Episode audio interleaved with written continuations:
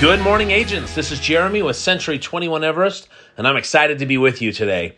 Agents, encompassed in the world of the foundation of real estate that we talk about so often, is that great word skill sets. How strong are your skill sets right now? Specifically today, I want to talk to you about the idea of your objection handling. You know they happen, right? It comes up in your discussions, it comes up in your presentations, your phone calls. Look, you're battling these objections yourself sometimes. How well are you doing with the way in which you're handling these objections? Are you good at it? Are you great at it? Are you confident? Do you know what you're going to say? Are you ready to anticipate the different objections that are going to come your way?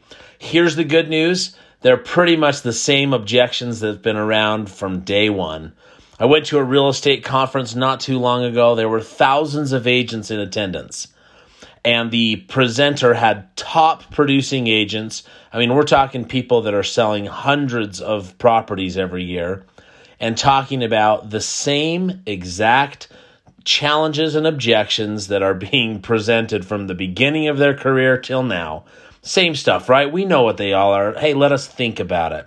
We want to give you a short listing. Can we reduce the con? Uh, can we reduce the commissions? We just want to sell it on our own, right? I don't want to sign a contract with you as a buyer agent. I've got lots of agents working for me. Whoever finds the house, they'll be the one that I work with. You guys, we've all heard these, right? The key element is are you prepared to answer them the right way? And while I have so much to share regarding each and every one of these and things we want to discuss, you can find the details right in your script book of perhaps what to say. I just want to ensure that you're taking the time to really um, feel confident in the fact that you have to have these written down. You have to have them outlined as to what you're going to say, how you're going to approach it. And so today I want to just share with you a couple of thoughts, uh, what you should be preparing for. And it's same stuff you've heard a hundred times. Look, I'm not expecting that I'm going to say anything new to you today, but want to reinforce the idea that there's a certain method that if you'll follow it, you're going to have more success when it comes to handling objections. These are the key words I want you to focus on. Number one, repeat. Number two, affirm. Number three, empathize. Number four, question. And number five, close. That's right. You want to repeat, affirm, empathize, question, and close.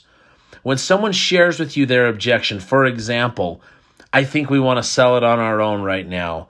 Okay, you want to sell the home on your own. You're repeating. Or perhaps you might say, if I'm hearing you correctly, you want to sell the home on your own in order to get the most money out of your home. Right? You're figuring out the way you might say it. You're repeating. You're affirming. That's going to be your, that's great. That's excellent. Awesome. And empathizing. If I were you, I'd feel the same way too. Hey, if I were you, I would want to earn as much money as possible on the sale of my home. So think about that. You're repeating, you're affirming, you're empathizing, and then, of course, you're going to ask a great question. The question might start with share with me, help me understand. May I ask? Hey, share with me what is most important to you about getting the most money out of your home? Hey, may I ask, is it more important to you to get the most money out of your home or sell it as quickly as possible? Think about the different elements that might be important to each person, and then, of course, a close. Whatever they say and, and whatever's important to them as you work through it, simply saying, that's the very reason that you and I need to work together because I will be able to deliver upon fill in the blanks. Look, agents, I know this is a quick podcast here and a quick morning message for you, but I want to ingrain it into your heads today as you begin to call people and have appointments. That when you're uh, you're having objections come your way, that you're prepared for them. You can anticipate the key objections people are going to be coming at you with, and then of course be prepared to repeat, affirm, empathize, ask a great question, and then close. And as you do this, you're going to get more yeses. You're going to have the opportunity to help more people along their journey of home ownership. Agents, thank you for participating today and have a wonderful day.